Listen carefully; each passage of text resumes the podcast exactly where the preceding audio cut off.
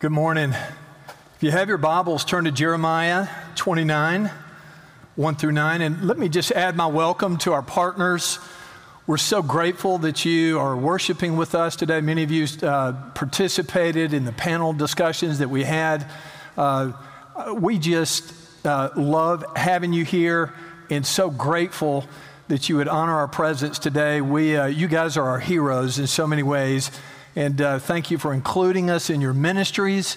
And um, just pray that the Lord would continue to bless you and pour out his, his strength to you as you minister during this time. We're glad to, glad to have you.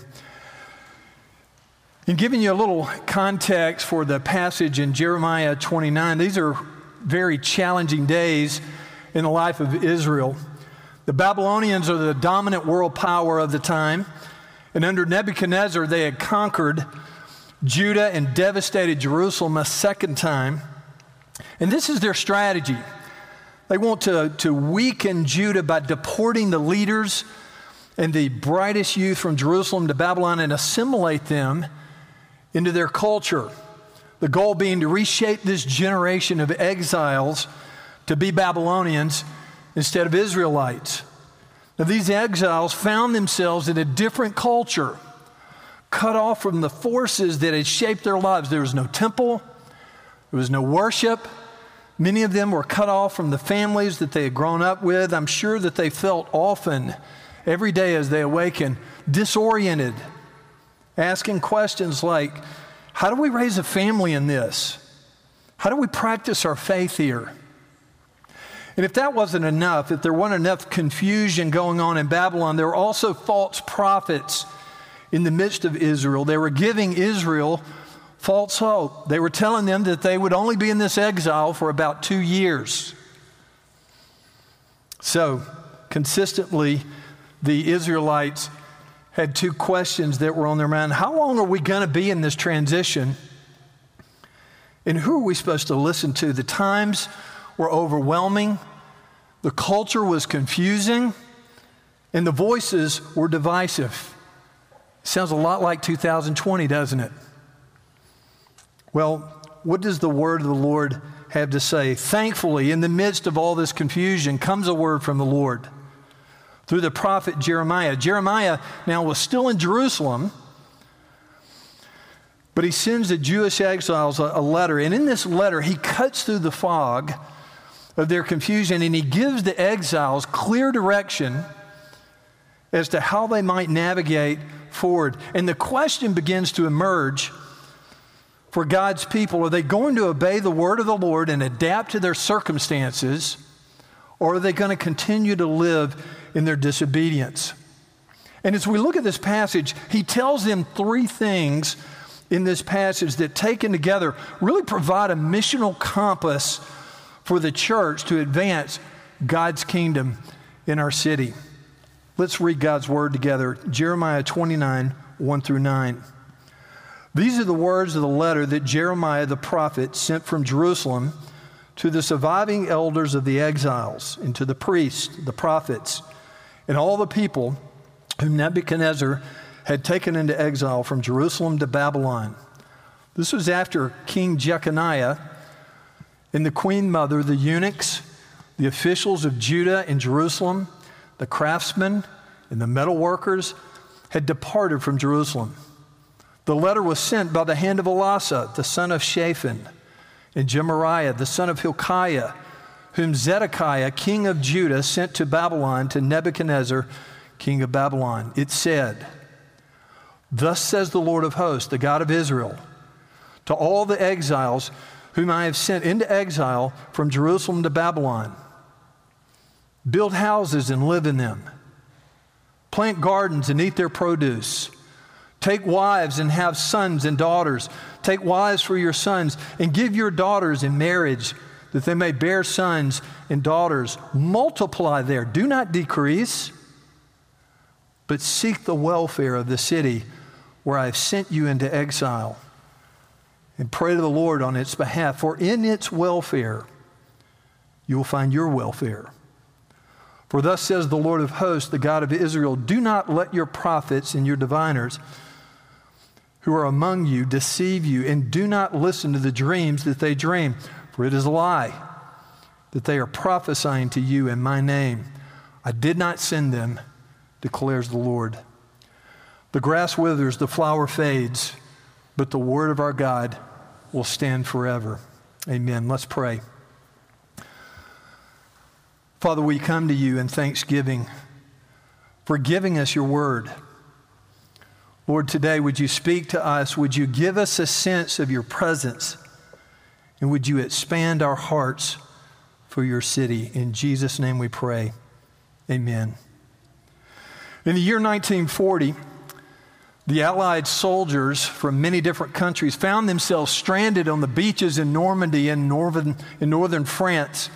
They were caught between two immovable objects. On one side was the, the English Channel, on the other side was the fast moving German army uh, approaching. And when the British began to realize that the, um, that the troops were not, they didn't have the resources to evacuate the troops from the beaches, they started or they launched an Operation Dynamo which mobilized the, the civilians who in turn marshaled their own boats to accomplish this amazing operation. Now, you know the, the end of the story. About a thousand boats were mobilized, and over 340,000 troops were evacuated. It was an amazing story of a rescue operation. And with that in the backdrop, I want us to, to, to think about this passage and think about what our mission here at Second. Now, obviously, Dunkirk had its own set of unique circumstances, but there are some takeaways here that we can see reflected in our own efforts of God's kingdom being realized here in our own city. Let me mention a few of those. Uh, first of all, notice that there was a sense of urgency. Here in Memphis, people are not stranded on beaches, but they're stranded all over our city apart from Christ. They are harassed and helpless. They're distressed and downcast, like sheep without a shepherd. And there's got to be a, a, a sense of urgency as we approach our mission. Notice here that the lay people are the ones that made the difference. It was the normal, uh, non professional, it was the normal citizens who were mobilized. And as we think about our mission to our city, it's going to be the normal members, the volunteers of our churches, that are going to make a difference in the mission of our city. Also, notice how the warfare or the wartime lens changed their perspectives. Particularly, it changed their way in which they view their, their possessions. What was normally pleasure boats, yachts, and, and John boats and fishing boats and things like this were now vessels of mission. There were vessels for rescue. Tugboats and other kinds of boats were now vessels that carry wounded soldiers. Looking at this, at their possessions through a wartime mentality, changed how they viewed their possessions. But finally, there was a coordinated effort. It wasn't just a bunch of individual boats going out to rescue these men. They pulled together and they coordinated their efforts and, and they formed a flotilla, literally, that brought back these evacuees. And as we think about our city, our churches, and our partners in other ministries are going to have to coordinate and work together to see God's shalom brought to our city. Now, we know that the city is very complex. It's different than the one, the story I just described. It's layered with, with communities. It's got different cultures in it, and ethnicities, and beliefs, and languages. But as we approach the text today, I'd like for us to think about this passage and how it would help us answer the following question. Here's the question If we could mobilize thousands of Christians in the city of Memphis for the sake of the kingdom over the next 20 years, what could they do that would really make a difference? Let me ask it again. If we could mobilize thousands of Christians into the city of Memphis for the sake of the kingdom over the next 20 years, what could they do that would really make a difference? I think this passage gives us some insight here. Let's look in the text and see how the Lord instructed his exiles as they contemplated their relationship with this Babylonian city. First of all, he sent them to live as resident sojourners. God's people were to be resident sojourners. Excuse me. As sojourners, here's what we mean by this simply someone who is living in a place that is not their permanent home. And the New Testament actually expands this idea. Uh, the idea is, is that as Christians, we are always exiles. We're sojourners because we're citizens in heaven. But on earth, we live out heaven's values and heaven's standards in the neighborhood, in the places that God uh, plants us, in this city, in that neighborhood, in this country, or that continent. This brings us to the idea of, of residence. Now, the Israelites are to become resident, residents because Babylon is where God sent them to live. Now, he develops that out in the passage here in two ways. First of all, he talks about the fact that you are where you are because I sent you here. But also, he tells them to settle down in Babylon and establish a presence in the city. Let's talk about those for a minute. First of all, you are where you are because I sent you here. It's interesting that on one hand, in verse 1, it says that, that Nebuchadnezzar actually sent them to Babylon. But then as you look in verses 4 and 7, it says twice that the Lord is the one that sent you. What's going on here? Did Nebuchadnezzar send them or, or did the Lord send them? Here's what he's saying here. He's saying that Nebuchadnezzar was God's agent to get them there, but God is the one who brought them to Babylon. He's the one in control. And the Israelites are there because the Lord has sent them there. Now, what is implicit in this calling is that God has a purpose for them being there, and it's twofold. One, this is really a season of pruning and refining for Israel. They had turned their back on God for years in disobedience, and God, in response, has exiled them here. He sent Nebuchadnezzar and his army to bring them into uh, exile here, and he's bringing them to a point of repentance. Another way of saying it is God is restoring his relationship with them. But secondly, there's another part of the purpose that God has for them here, and it is this that he's reestablishing Israel's mission to the Gentile nations by mobilizing them as residents into the city in which he has sent them. So, as residents, therefore, they are to settle down in Babylon and establish a presence in the city. Look at verses 5 and 6. Here's how Jeremiah develops this Jeremiah tells them to build houses, plant gardens, get married, have children, and even grandchildren. That's three generations. Now, this would have been really frustrating for the Israelites. They would have been frustrating to hear this because, because the, the prophets had been hearing all along, you're only going to be here for, for a couple of days. And then Jeremiah completely says something different. As a matter of fact, when you get down to verse 10, which we didn't read, he says, You're actually going to be here for the long haul. You're going to be here for 70 years. That's a long time. So while Israel may be frustrated to hear this, here's the point God, in His grace and through this exile, is restoring relationship or Israel to a right relationship with him and renewing their mission to the nations. He's reminding them that he has plans for them, plans for welfare, not for calamity, to give them a future and a hope. He's also weaving them into the social fabric of this city to prepare a presence for them. Now, look at the language here. Go back to verse 5 and 6 here. No, notice again the language building, planting, marrying, having children and grandchildren, multiply, increase the no, in number.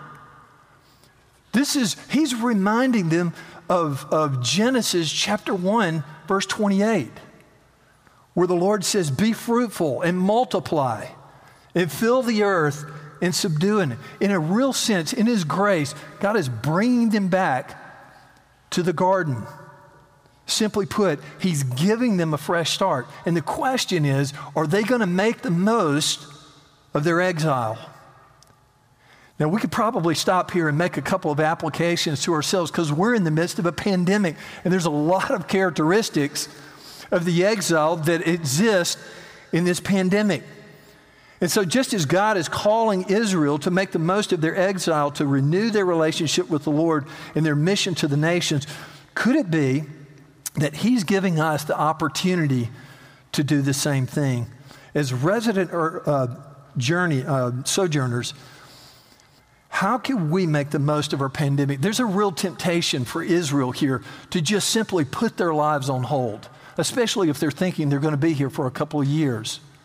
There's a real temptation for us in a very unhealthy way also to put our lives on hold. I'm not talking about the wisdom and social distancing. We have to adapt, we have to adjust, but there is a temptation to just put our lives on hold. And we have to be careful. So, what can we do? Let me suggest three things based on the passage here. One, could this be an opportunity or a season that we could take advantage of to renew our relationships with the Lord? You know, I have found over the years that when I get in chaotic times or confusing times, one of the best things I can do is go back to the basics. Go back to the essentials. Go back to my first love, my relationship with Jesus Christ. I remember right after I graduated from college, I went through a very lonely, isolated time. Um, I just graduated from college, so there was that transition. I'd come on staff with Campus Outreach.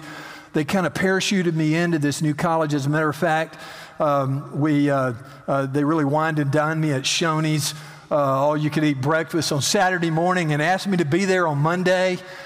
I was spending a lot of my time sharing faith who uh, didn't really want to hear it. I didn't have a place to live, so I'd share my faith with someone and I'd ask if I could sleep on the floor at night. And I just remember thinking to myself, my parents had, had moved, my family had moved to North Carolina.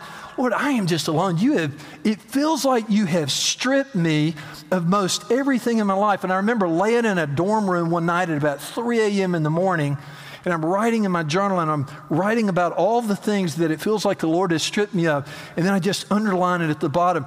And, and I realize that the one thing I've got is my relationship with the Lord Jesus. And that was a sweet time. As a matter of fact, I affectionately call that time the just Jesus season in my life. And it was a sweet season. Often I find myself trying to get back to that season of life.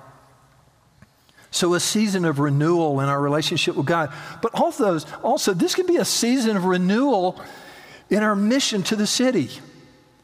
We could think about who are some of the relationships that we have outside the church we could think about where has God established me in my work and my activities and, and where I serve and, and how could I partner with our ministry partners here? This is a time that we can reflect and hit the reset button on how we think about our lives and carrying that out in mission. So the Lord has called us to be resident sojourners, but also we see here in this passage that He calls us to seek the flourishing of the city. Uh, there's two words here that I want to develop out a little bit to, to make the, the point. It's welfare and seek. Uh, many of you know that the, the word welfare here in the Hebrew is the word shalom. Uh, and the Lord tells us to seek the shalom or the welfare of the city. Now, this is commonly trans, translated as, as peace or prosperity or, or welfare. And it's actually used three times in this verse, every time being welfare in verse 7. But it means completeness, peace, wholeness, and, and my favorite, uh, flourishing. Not just one area of a person's life, but in all areas of their lives. So, at the heart of shalom, though, is a reconciled relationship with God through Jesus Christ. And the only way ultimately for people to experience the shalom that we're talking about here is through the gospel. But let's look at this word. Most of the time we focus on the idea of shalom, and that's really important here in this passage. But I want to focus here and develop the rest of this out around the word seek. In the, in the Hebrew, this is, comes from the word darash, and it's a very strong word. It's a very strong verb, as a matter of fact. It's just the opposite of being passive. And so it's translated here as, as seek and pursue. But really, as you look at the word more closely, there's three characteristics that describe the way that we're supposed to pursue shalom for our city. The first one is it's to be a frequent pursuit. Our pursuit of shalom is to be daily, it's to be a lifestyle. It's not an occasional thing that we participate in. Secondly, it's a, it's a diligent pursuit. It means that, that there's an earnest effort involved. There's got to be an intensity involved. It's the opposite of apathy. So when we pursue shalom for the people in our city, we do it with all of our hearts, we do it with all of our lives. There's a diligent pursuit there. But finally, there's a careful pursuit. Seeking shalom for people in our city requires thoughtful engagement. It requires us to be in relationships long enough to understand a person's need and carefully think through the ways that would be most helpful to bring shalom to this person's life. So, as we think about this and we think about Israel, eh, here's what they would have been sober to as they would have understood this word in the way to seek shalom. That instead of just a simple activity, what they're beginning to realize that it's central as to why God has them there. It's their mission. Now, one of the things I love literally about this word Deresh is that it, it literally means this to tread to the point of making a well worn path. So, how do we approach bringing shalom to our city? We are to wear out a path of bringing shalom to our neighbors. We are to walk down that path so frequently and with so much intensity, it wears out all the grass. So we seek shalom and we build a path of shalom to our city. Now, here's the interesting thing here is that the path that leads to others flourishing is the same path that will lead to your flourishing and my flourishing. Look in verse 7, the last part. It says this For in its welfare, you will find your welfare. Isn't this just like the manifold wisdom of God? To tie our welfare into the welfare of the people outside of our church. So, we build a path of shalom. Uh, let me summarize it like this as, as resident aliens, the Lord reminds Israel here that they are going to be for a while and they're to make their home here. Obviously, we've already said they'd be pretty frustrated, and if you could hear their thoughts, they would probably be saying something like this So, what are we supposed to do here? And here's what the Lord says You're to seek, you're to build a path of shalom to the city. And they would have probably been thinking, Lord, I don't want to do this. They're our enemies. We hate these people. And the Lord would have said, I know. And that's exactly why I want you to pray for them. And that leads to our third point here.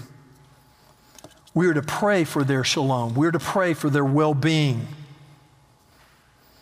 As resident show, uh, sojourners, we should pray for the city. And let me give you three reasons that I see here in the passage on why we should do that. Number one reason why we should pray for the city because heavenly weapons are more powerful than earthly weapons. Think about that for a second. What God is, is, is telling us here as sojourners, as citizens of heaven, we have weapons that the earth does not know about. We're not coming ill prepared. Listen to Paul in 1 Corinthians chapter 10, verses 3 and 4. He says, For though we live in this world, we're residents, we do not wage war as the world does. Why? Because we're citizens of heaven. The weapons we fight with are not the weapons of the world. On the contrary, they have divine power to demolish strongholds. Let me share with you a, a quick story. I remember years ago when my two oldest, Grant and Sarah, Grant being the oldest, Sarah being the second, we were sitting in the living room. They were over in the corner and they were playing cards together. I couldn't tell exactly what kind of card game they were telling what they were playing, but I could tell that Sarah was crushing Grant because Grant was ticked off. He was frustrated. And so I started watching them as they played, and every time they would, Sarah would defeat Grant in a game, she would turn around and face the opposite direction. I couldn't really tell what she was doing. And after doing that about three times, Grant stands up in the middle of the room and said, Sarah, you're cheating. It's like, Grant, what am I doing? I saw what you were doing. You were praying to the Lord that you would win the game. And Sarah, Sarah's like, Good grief. You, you could be praying also. It's like, Sarah, that's cheating. You know, as I've reflected on that story, i only leave it to our little children, both of them having the faith of a child, felt like the real difference in the game would be prayer. For us to have this kind of mindset in this heart about praying, we need more cheaters and unfair weaponizers like that, people who will bring prayer into the battle. Heavenly weapons are more powerful than earthly weapons. The second reason we should pray is the Lord is compassionate and He transforms cities. Let me just remind you of the story of Jonah. We all know that story. Jonah was told by the Lord, go to Nineveh. The problem is, is that Nineveh, just like these Babylonians, are their enemies. They've done atrocities to their people. And so he goes in the opposite direction. God sends a fish, gobbles him up, and sends him back to Nineveh. Nineveh was a wicked place. And Jonah reluctantly goes and he preaches the message that God has given him. And lo and behold, what does God do? He turns the city upside down and he brings them to repentance. And Jonah is frustrated. And, and then he gives the reason why he's frustrated. Listen to what he says here in Jonah chapter 4. He says, Lord, I knew that you were a gracious God and merciful, slow to anger and abounding in steadfast love, and relenting from disaster. In other words, I knew because you were so good that if I went over there and preached this message, that because of this, that you would cause them to repent. The very reason Jonah didn't want to go to the city is the very reason that should inspire us to pray because the Lord is compassionate, because He's good, He's merciful, and He cares about our city. It's interesting, you really see the heart of the Lord later in that passage as the, the chapter ends and the book of Jonah comes to a conclusion. He responds to Jonah, the Lord responds to Jonah. Here's what He said he says, And should not I pity Nineveh, the great city in which there are more than 120,000 persons who do not know their right hand from their left? May the Lord have Memphis on his mind in the same way. May he say the same. And should I not pity Memphis, the great city, in which there are probably more than a million persons who do not know their right from their left. The Lord is compassionate and He transforms cities. That's why we need to pray. Finally, a third reason because our hearts become aligned with the Lord through prayer. It's going to be really hard for these Israelites to pray for the Babylonians over time and for the Lord not to change their hearts. As a matter of fact, prayer is the only way and one of the primary ways that the Lord brings us into alignment, not only with His mission, but in our hearts, so that we're overflowing with compassion and mercy and grace, just like the Lord is described here in Jonah. I love what Andrew Murray had to say. He said this that the man who mobilizes the Christian church to pray will make the greatest contribution to world evangelism in history. Uh, let me close with this story. Several years ago, back when I was working on staff with Campus Outreach, we, we sent staff to the University of Kentucky and in eastern Kentucky, right outside of uh, Lexington. And uh, our staff started sharing their faith there. And, and uh, it was really exciting to see all the people who came to Christ and all the people who were interested and, and that kind of thing. But one of the things that we noticed in the first couple of years there is there was an inordinate amount of people who came to Christ, and they were all from the same county. Literally, over 20 people came to Christ from the same county. Many of them from different kinds of backgrounds. But as we started getting involved in these students' lives and as they began to, to trace back what was going on to their county, they found eventually a group of women who literally for the last 20 years would buy pictorial annuals of each of the high schools in the, in the, in the county, and they would pray person by person, picture by picture, on a weekly basis for 20 years. That their students would come to Christ. And you can almost see it unfolding literally God, through their prayers, is preparing their hearts. They go to campus. God, through other prayers, preparing these laborers and, and, and sharing the gospel, and God bringing about transformation in their hearts. The Lord responds to our prayers. So, as we think about the question that I gave you earlier, if we can mobilize, thousands of Christians into the city of Memphis for the sake of the kingdom over the next 20 years, what could they do that would really make a difference? I'll tell you one thing they could do is become resident sojourners in this city. I'll tell you another thing based on the passage here that we would seek their flourishing, seek their shalom with all of our hearts. And finally, that they would pray for the city and pray for their well being. So I've got another question to close on. Where are we going to get, where, where is the inspiration for such a rescue option? Where are we going to find the, the, the, the inspiration for this? It's in the gospel. What you see here in this passage, this is actually the same narrative of the gospel. This is exactly what the Lord has done for us. He sent the Lord Jesus Christ, who came and became a resident sojourner on this earth for us. And then through his death and resurrection, as Ephesians 1 1 says, that we are now blessed with every spiritual blessing in the heavenly places. God has poured out, lavished his shalom on us. He has shalomed us. And now, our Lord Jesus is at the Father's right hand. And what is He doing? He's interceding for us. This is the picture of the gospel. Thanks be to God. Let's pray. Father, thank you again for giving us your gospel in such unique and colorful ways. Father, we thank you for your word. We thank you for your spirit. We thank you for your presence. But Lord, help us to, to take advantage of this time, this season, to renew our relationship with you and to renew our mission to the city. And Lord, raise up thousands who will bring your shalom to our city. In Jesus' name we pray. Amen.